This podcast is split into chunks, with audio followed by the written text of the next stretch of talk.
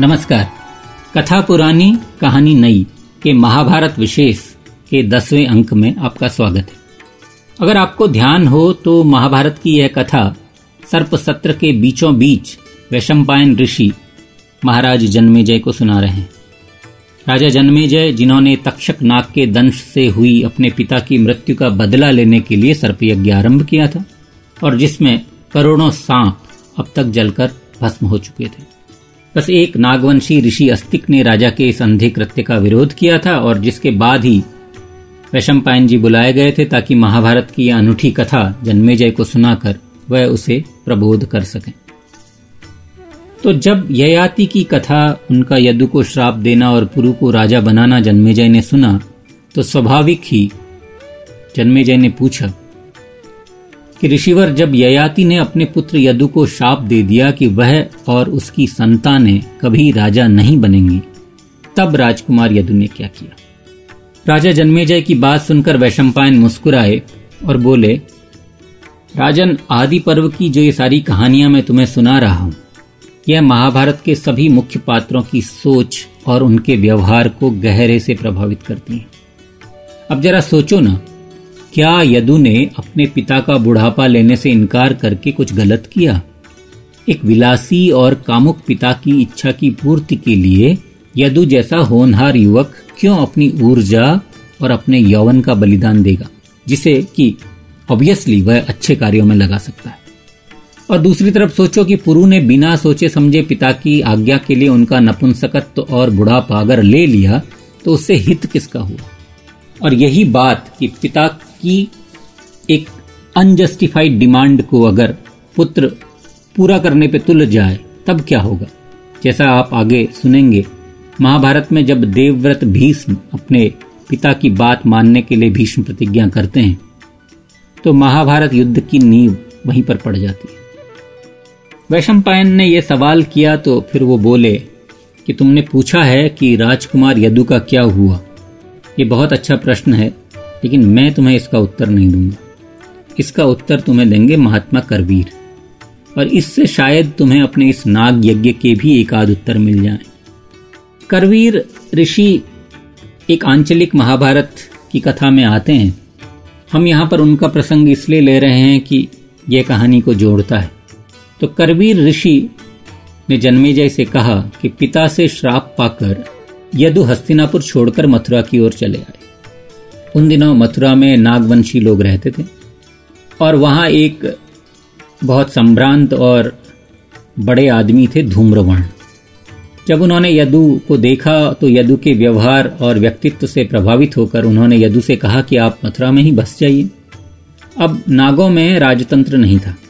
वो शुरू शुरू के लोकतंत्र के दिनों की बात है।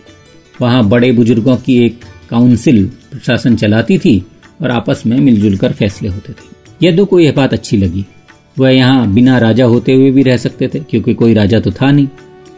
अब जब थोड़े समय वो वहाँ रह लिए और धूम्रवर्ण से उनकी निकटता हो गई तो धूम्रवर्ण ने उनसे प्रस्ताव किया कि क्यों नहीं यदु उनकी पुत्रियों से विवाह कर ले। यदु तैयार हो गई कालांतर में कहते हैं कि यदु से ही विभिन्न यादवों की जो जातियाँ हैं, जैसे अंधक, भोजक वृष्णि आदि उत्पन्न हुई। इन्हीं जातियों को सम्मिलित रूप से यादव कहा जाने लगा। तो ऋषि ने जन्मेजय से कहा कि जन्मेजय तुम्हारे जो दादा अभिमन्यु थे, उनके मामा जी श्री कृष्ण भी इसी वंश से आते हैं। तो इस प्रकार तुम अगर ध्यान से सोचो तो पाओगे कि तुम्हारे रक्त में भी नागों का भाग है। अब जन्मेजय से कोई उत्तर देते नहीं बना।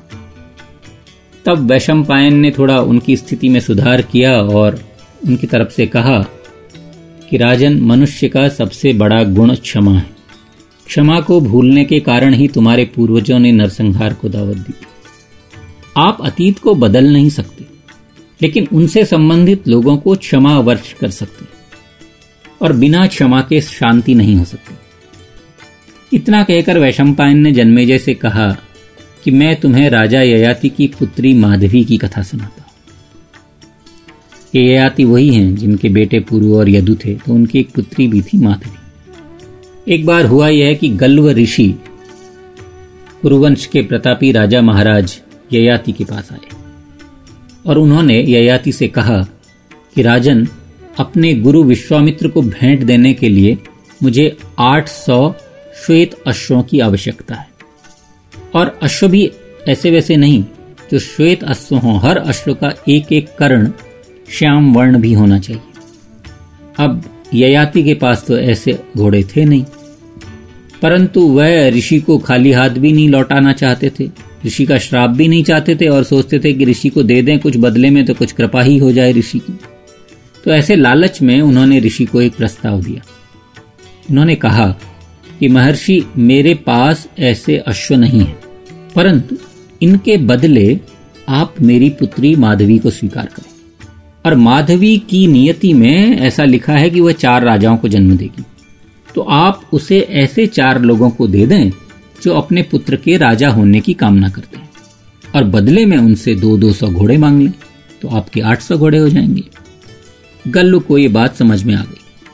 वो माधवी को लेकर चले आए और सारी दुनिया भर में घूमकर उन्होंने राजाओं को पेशकश की कि आप माधुरी को ले लो कुछ समय के लिए और मुझे 200 अश्व दे दो। तीन राजा तैयार भी हो गए और माधवी से उन तीनों राजाओं को पुत्र प्राप्ति हुई और बदले में गल्लू को 600 घोड़े मिल गए। अब गल्लू ने तमाम कोशिश की 200 200 और घोड़ों का इंतज़ाम करना था, लेकिन उन्हें कोई चौथा राजा नहीं मिला। तो हार कर वह 600 अश्वों और माधवी के साथ विश्वामित्र के पास वापस आए। अपनी सारी कहानी गुरु को बताई उन्होंने और निवेदन किया कि गुरुदेव यह 600 अश्व ही अब स्वीकार कर लीजिए, बाकी बचे हुए 200 घोड़ों के बदले यह सुंदरी माधवी आपकी।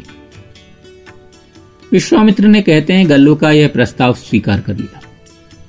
और माधवी से विश्वामित्र को एक पुत्र रत्न की प्राप्ति हुई। पुत्र को जन्म देकर माधवी ने विश्वामित्र को सौंपा और वह अपने पिता ययाति के पास वापस लौट आई। जब ययाति ने माधवी को समझाया कि अब उसे विवाह कर लेना चाहिए तो माधवी ने इनकार कर दिया।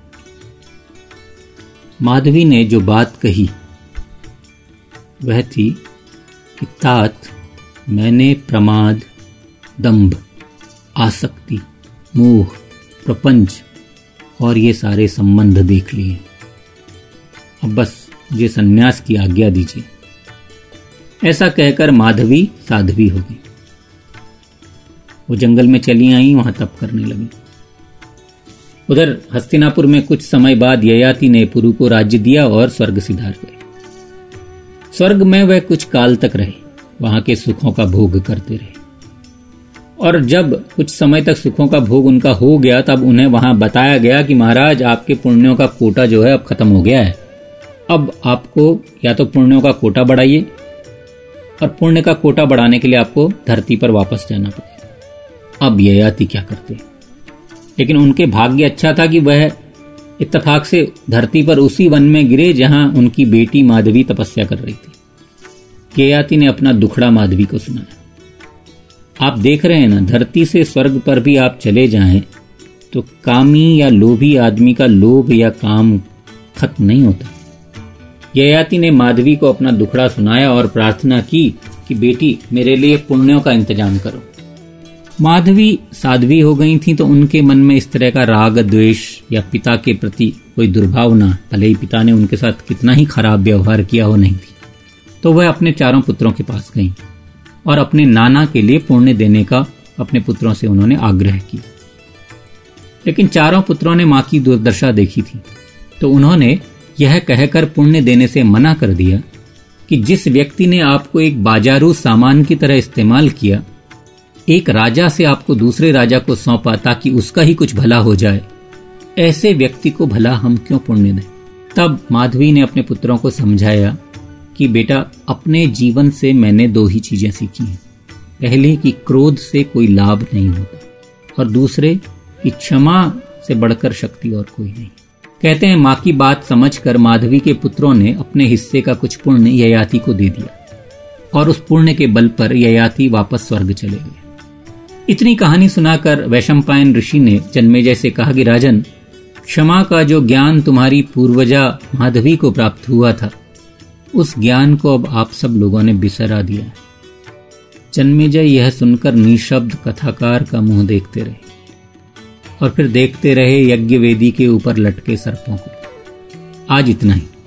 मुझे यानी युगल जोशी को आज विदा दीजिए। जल्दी ही कथा पुरानी कहानी नई महाभारत विशेषांक के ग्यारहवें अंक के साथ आपके पास फिर हाजिर होऊँगा। तब तक के लिए नमस्कार।